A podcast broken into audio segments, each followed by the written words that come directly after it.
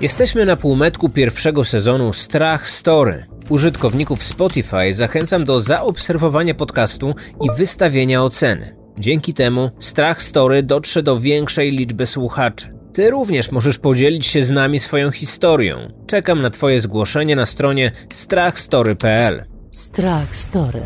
Zło czai się wszędzie. Sezon pierwszy. Odcinek piąty.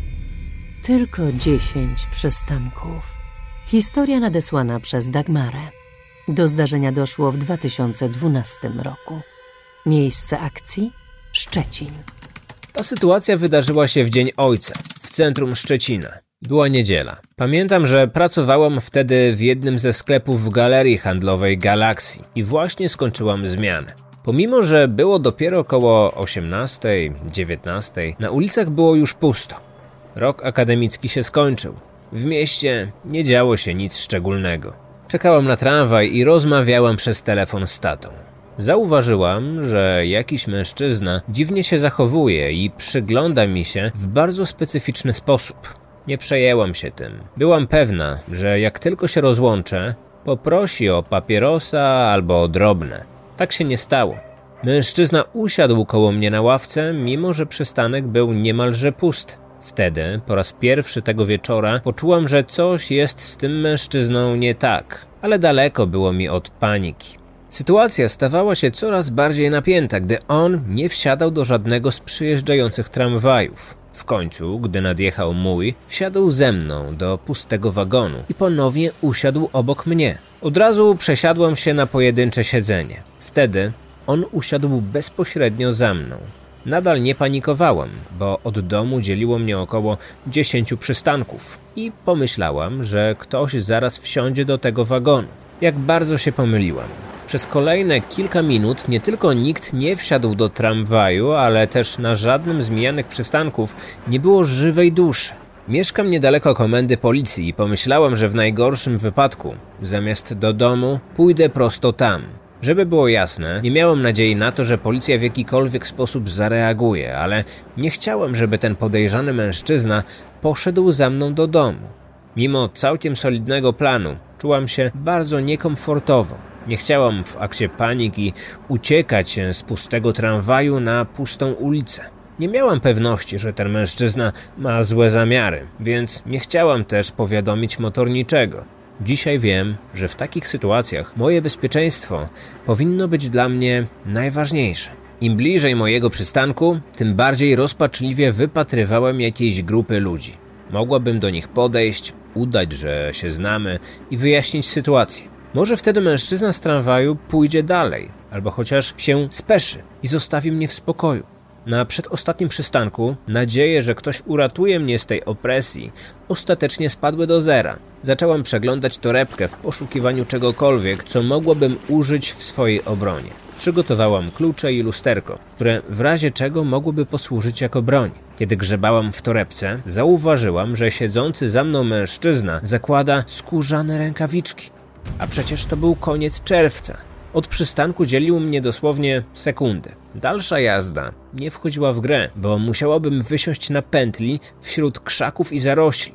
Nie wiedziałam, co robić. Gdy tramwaj się zatrzymał i otworzyły się drzwi, cały czas nie byłam pewna, czy powinnam wysiąść. Dopiero gdy rozległ się sygnał informujący, że drzwi się zamykają, rzuciłam się do ucieczki. Mężczyzna zerwał się za mną. Jeszcze nigdy w życiu tak szybko nie biegłam. Nie odwróciłam się za siebie ani razu. Zobaczyłam autokar, z którego akurat wysiadła wycieczka. Wbiegłam w tłum. Ściągnęłam bluzę i szłam razem z uczestnikami wycieczki. Byłam przerażona. Ciągle nie wiedziałam, co robić. Bałam się wracać sama do mieszkania, bo ten mężczyzna z tramwaju mógł ciągle kręcić się po okolicy. Na szczęście, kiedy spacerowałam z wycieczką, spotkałam sąsiada i razem z nim wróciłam do domu. Nigdzie nie zgłosiłam tego zajścia. W tramwajach musiały być już wtedy kamery, więc może udałoby mi się ustalić dane tego mężczyzny. Dzisiaj żałuję, że tak zostawiłam tę sprawę. Mogłam też poprosić o pomoc motorniczego. Nie wiem, jakie były zamiary mężczyzny, ale zawsze będę pamiętać ten strach, który mi wtedy towarzyszył. Do tej pory, gdy wracam sama ciemną ulicą, kurczowo trzymam w dłoni klucze. Czuję się potwornie z myślą, że ten człowiek mógł tamtego wieczora skrzywdzić kogoś innego tylko dlatego, że ja nie zareagowałam. Wiem, że teraz postąpiłabym zupełnie inaczej. Strach, story. Posłuchaj o tym, czego nie chcesz doświadczyć. Pętla Mistrzejowice. Historia nadesłana przez słuchaczkę, która chce pozostać anonimowa. Do zdarzenia doszło latem w 2007 roku. Miejsce akcji? Kraków. Było lato 2007 roku. Nie pamiętam dokładnie, który miesiąc, ale prawdopodobnie był to początek wakacji. Miałam wtedy 15 lat i przechodziłam tak zwany okres buntu. Nosiłam się na czarno. Gotycki makijaż, czarne bluzki, długie spódnice, skórzana kurtka i glany. Byłam tego dnia z trzema koleżankami na krakowskim rynku. Poszłyśmy na skałki pod wzgórzem wawelskim, za pomnik smoka wawelskiego. Wdrapałyśmy się tak, żeby siedzieć w przyjemnym cieniu z widokiem na Wisłę. Zagadałyśmy się tak bardzo, że nawet się nie zorientowałyśmy, kiedy zrobiło się późno. Miałyśmy przed sobą jeszcze długą drogę do domu.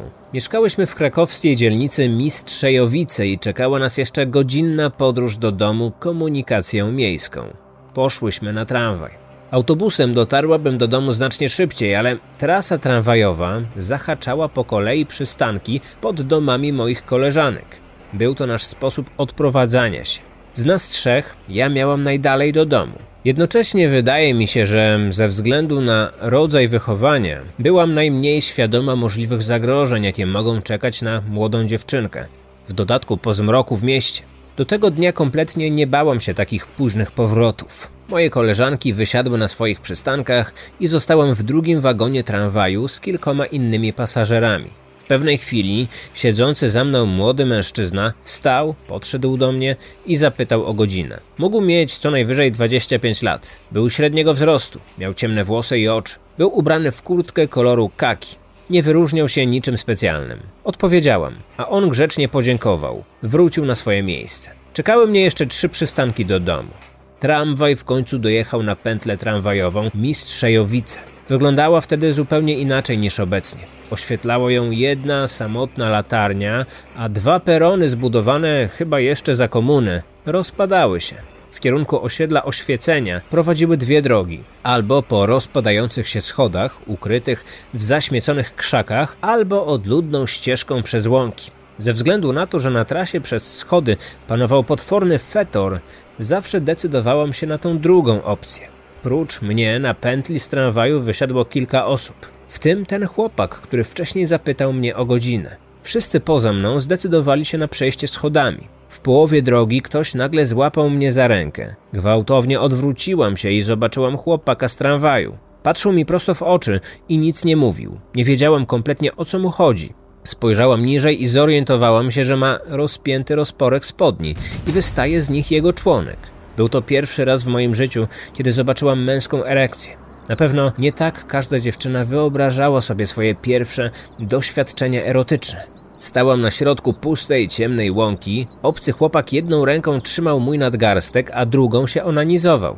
Niewiele myśląc, wyrwałam mu swoją rękę i szybkim marszem ruszyłam do domu. Głupia reakcja? Być może. W tym czasie to było jedyne rozwiązanie, jakie przyszło mi do głowy. Prawie biegłam do domu, a on cały czas szedł za mną i cały czas się onanizował. W tym panicznym pędzie przeszłam od pętli tramwajowej na drugą stronę osiedla. Mimo, że było już ciemno, to nie było jeszcze bardzo późno i na osiedlu minęłam mnóstwo ludzi, czy to na wieczornym spacerze z psami, czy to wracających z zakupów. Mimo to chłopak nie odpuszczał. Do dziś zastanawiam się, czy inni przechodnie byli tak zajęci swoimi sprawami, że żaden z nich nie zauważył piętnastoletniej dziewczyny ściganej przez ekshibicjonistę onanistę? Minęliśmy kilkadziesiąt osób na swojej drodze i nikt z przechodniów nie zwrócił na nas uwagi. Nie okazał zainteresowania, ani mi nie pomógł. W końcu dobiegłam pod swoją klatkę schodową, która znajdowała się w podwórku. Wokoło były wieżowce z wielkiej płyty. Miejsce było z jednej strony odludne, ale z drugiej przypominało scenę, na którą był widok z okien mieszkań. W tej chwili akurat nikt tamtędy nie przechodził, nie wyglądał przez okno, nie palił papierosa na balkonie. Zadzwoniłam domofonem i czekałam, aż rodzice mi otworzą. Jak na złość musieli być czymś zajęci i nie spieszyli się z otwarciem drzwi. Tymczasem chłopak stał za mną, dyszał mi w kark, jedną ręką wciąż się onanizował, a drugą położył mi na pośladkach. I w tym momencie z ulgą usłyszałam zbawienny klik i drzwi się otworzyły. Chłopak chciał je przytrzymać i wejść za mną, ale zdobyłam się wtedy na akt odwagi i z całej siły przywaliłam drzwiami w napastnika. Usłyszałam chrupnięcie, ale tylko szybko zatrzasnęłam drzwi i pobiegłam do mieszkania, nie oglądając się za siebie. Bałam się, że trzask mógł nie zadziałać i że ten chłopak mógł wyjść za mną na klatkę. Wbiegłam do mieszkania i drżącymi rękami zamknęłam za sobą drzwi na wszystkie zamki. Upadłam na kolana na wykładzinę w przedpokoju i zaczęłam płakać. Do przedpokoju weszła moja mama i zapytała, co się stało. Wtedy nie umiałam dokładnie nazwać tego, co się właśnie wydarzyło. Zapewne z dostępnym sobie wtedy nazewnictwem byłam w stanie powiedzieć tylko coś w stylu gonił mnie obcy mężczyzna z siusiakiem na wierzchu. Dziś mam 30 lat i sama jestem matką. Wiem, że jeśli moja córka powiedziałaby mi coś takiego, to w momencie wzięłabym z szuflady wałek do ciasta i razem z mężem poszłabym szukać tego chłopaka. Zadzwoniłabym też na policję i zgłosiłabym próbę zgwałcenia. Natomiast moja mama powiedziała tylko: No, jak tak się ubierasz, to nie masz co się dziwić, że cię zaczepiają. Poszłam z płaczem do swojego pokoju.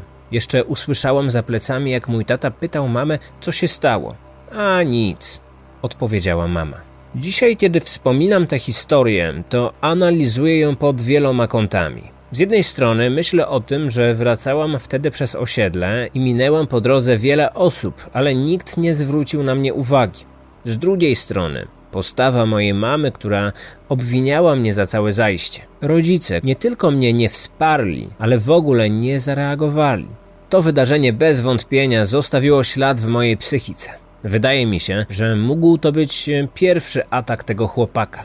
Nie miał zbyt dużej pewności siebie. Dzięki temu udało mi się wyrwać, ale co by się stało, jakby był silniejszy, mocniej mnie złapał i nie pozwolił uciec? A gdyby udało mu się wejść za mną na klatkę schodową, jak daleko by się posunął? Zaspokoiłby się masturbacją, zgwałciłby mnie, czy może zabił? Czy byłam jego pierwszą i jedyną ofiarą, czy atakował później jeszcze inne dziewczyny?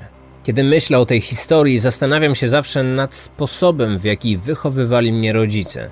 Nie byłam świadoma, że w ogóle może mi grozić atak na tle seksualnym ze strony obcego mężczyzny, a za wszystko obwiniałam siebie. Dopiero kiedy po kilku miesiącach zwierzyłam się koleżankom, uświadomiły mnie, jak bardzo się myliłam. Od tych wydarzeń minęło już wiele lat. Dopiero podczas spisywania Strach Story dotarło do mnie, ile emocji wciąż we mnie budzi. Spisywałam wszystko prawie dwie godziny i kiedy kończę, to jestem cała spocona z nerwów. Momentami ręce mi tak drżały, że ciężko było mi trafić palcami w odpowiednie klawisze. Do dziś nie korzystałam z komunikacji miejskiej, a kiedy kupowałam mieszkanie, zdecydowałam się przeprowadzić na drugą stronę miasta. Rodzice nie rozumieją, dlaczego na ich osiedlu nie czuję się bezpiecznie. Most Pułapka. Historia nadesłana przez słuchacza, który chce pozostać anonimowy. Do zdarzenia doszło w 2007 roku. Miejsce akcji? Główno. Województwo łódzkie.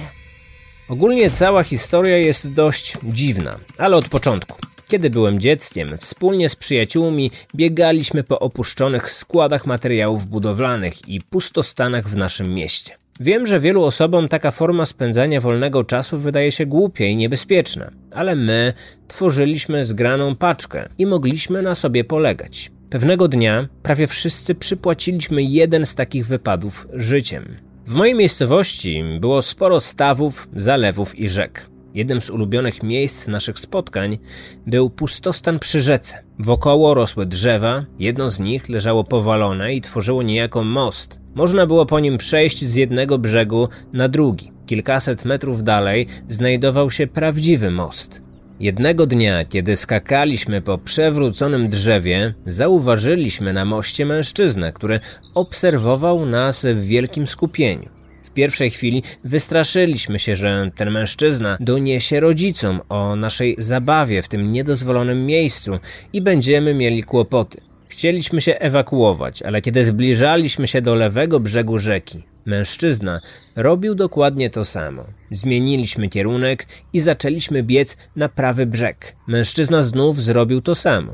Chciał nas złapać. W pewnym momencie usłyszeliśmy ciche: No co, skończyliście już? Po czym wyciągnął coś lśniącego z kieszeni. Osłupieliśmy. Trzymał w ręku nóż. Jeden z nas krzyknął, żeby biec w zarośla, nie oglądając się za siebie. W momencie, gdy zeskoczyliśmy z drzewa, kolega podniósł i szybko rzucił kamień w stronę tego mężczyzny. Możliwe, że dostał w głowę, bo usłyszeliśmy głośny krzyk. Wykorzystaliśmy okazję i uciekliśmy przez zarośla, raniąc się przy tym gałęziami i kolcami. Dotarcie do uczęszczanej drogi zajęło nam sporo czasu, ale się udało. Na samo wspomnienie tego mam gęsią skórkę. Dookoła gęsty las, krzaki i nagle pojawia się jakiś mężczyzna z nożem. Zabawę w tym ustronnym miejscu mogliśmy przepłacić życiem. Kto wie, jakie zamiary miał ten mężczyzna. Chciał nas pobić, zgwałcić, a może zabić. Niegroźny świr. Historia nadesłana przez Anię. Do zdarzenia doszło w czerwcu w 2008 roku. Miejsce akcji? Niewielka miejscowość w województwie łódzkim. Wyszłam na spacer z moim psem Burkiem. Tuż obok domu podszedł do mnie sąsiad. Mężczyzna w średnim wieku. Nikt z nim nie rozmawiał, bo wszyscy uważali go za dziwaka. Podobno cierpiał na jakąś chorobę psychiczną. Pamiętam, jak pewnego razu do bloku, w którym mieszkałam, przyjechała policja i karetka. Trzeba było bezpiecznie ściągnąć go z parapetu, na który wyszedł ze swojego mieszkania na drugim piętrze. Z informacji od jego opiekuna, który doraźnie się nim zajmował, wiem, że sąsiad nie brał wtedy swoich leków. Wcześniej, tego samego roku, wiosną, widziałam go w autobusie, jak rozmawiał lub udawał, że rozmawia przez telefon. Mówił w niezrozumiałym języku, jakby wymyślał słowa na bieżąco. Ludzie w autobusie, zwłaszcza młodzież, śmiali się z niego pod nosem. Nigdy wcześniej z nim nie rozmawiałam. Unikałam go. Czułam nieprzyjemny dreszcz, gdy go widziałam. Uważam, że od każdego człowieka emanuje pewna energia. Czujemy ją i na tej podstawie decydujemy, czy chcemy mieć z kimś kontakt, czy też chcemy się trzymać od niego z daleka.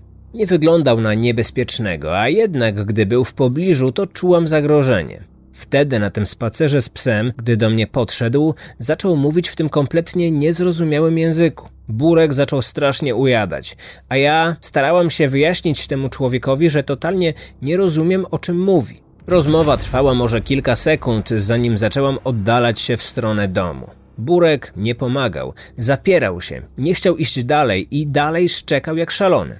Udało mi się go siłą zaciągnąć do drzwi budynku. Ręce tak mi się trzęsły, że ledwo włożyłam klucz do zamka. Sąsiad zmienił kierunek, w którym pierwotnie zmierzał i zaczął iść w moją stronę. Cały czas mówił w tym języku. Drzwi do bloku były wyposażone w mechanizm, który umożliwia ich automatyczne zamykanie bez trzaskania. Jak się je próbuje zamknąć na siłę, to stawiają opór. Próbowało mnie wtedy szybko zamknąć, a wydawało mi się, że trwa to wieczność. Straciłam sąsiada z pola widzenia, co dodatkowo podniosło mi poziom adrenaliny. Jak tylko zatrzasnęłam drzwi, pobiegłam na górę. Trzęsącymi się dłońmi otworzyłam drzwi do mieszkania. Wciągnęłam burka i zamknęłam je na wszystkie spusty. Po powrocie domowników opowiedziałam wszystkim o tej sytuacji. Wyśmiali mnie, mówiąc, że boję się niegroźnego świra. Tego samego roku, zimą, ten niegroźny świr zaatakował i pobił niewidomego sąsiada. Być może miałam wtedy latem sporo szczęścia. Dom doktora. Historia nadesłana przez Michała. Do zdarzenia doszło w 2006 roku. Miejsce akcji województwo małopolskie. Miałem wtedy kilkanaście lat. Zawsze byłem strachliwy, a to wszystko przez mojego tatę, który interesował się zjawiskami paranormalnymi, jak duchy, zjawy czy tajemnicze odgłosy. Pierwsza krótka opowiastka z życia wzięta, którą pamiętam z dzieciństwa, to historia o nawiedzonym domu. Około 70 lat temu mieszkał tam lekarz ginekolog. Chociaż nie cieszył się dobrą reputacją, to doczekał się wpisu w lokalnej księdze zasłużonych. Odkryłem ten wpis po latach, zupełnie przypadkiem, kiedy pracowałem w dziale promocji kultury i turystyki starostwa powiatowego. Lekarz zmarł w latach 70. Co ciekawe, Księga Zasłużonych podaje, że nie zmarł w domu, który teraz nazywa się nawiedzonym. Posesja, choć nieco zaniedbana, ciągle wygląda imponująco. Podobno od śmierci doktora nikt tam nie mieszka. Jednak nie sądzę, że to prawda. Często można zauważyć tam otwarte okna, szczególnie w ciągu dnia. Zakładam, iż tym domem po prostu ktoś się zajmuje i że raczej nie są to duchy. Ludzie mówią, że nikt nie chce kupić tego domu, ale nie mam pewności, czy ta powojenna willa kiedykolwiek została wystawiona na sprzedaż. Mój tata uparcie twierdził, że w okolicach północy, w tym domu, wszystkie okna same się otwierają na całą szerokość. Legenda, czy bardziej plotka, głosi, że słychać tam nieustannie płacz małych dzieci. A to dlatego, że lekarz miał rzekomo przeprowadzać w zaciszu swojego domu nielegalne zabiegi przerwania ciąży. Nie zmienia to faktu, że był założycielem pierwszego w mieście oddziału ginekologicznego. Dzisiaj mało kto o tym pamięta. Nawiedzony dom stoi zaraz przy ulicy. Po prawej stronie w budynku po starym kinie otwarto supermarket, a po lewej znajduje się punkt handlowo-usługowy. Pewnego dnia Przechodziłem tamtędy i nie wiem czemu ubzdurało mi się, że dom jest otwarty. Podszedłem do drzwi frontowych, ale były zamknięte.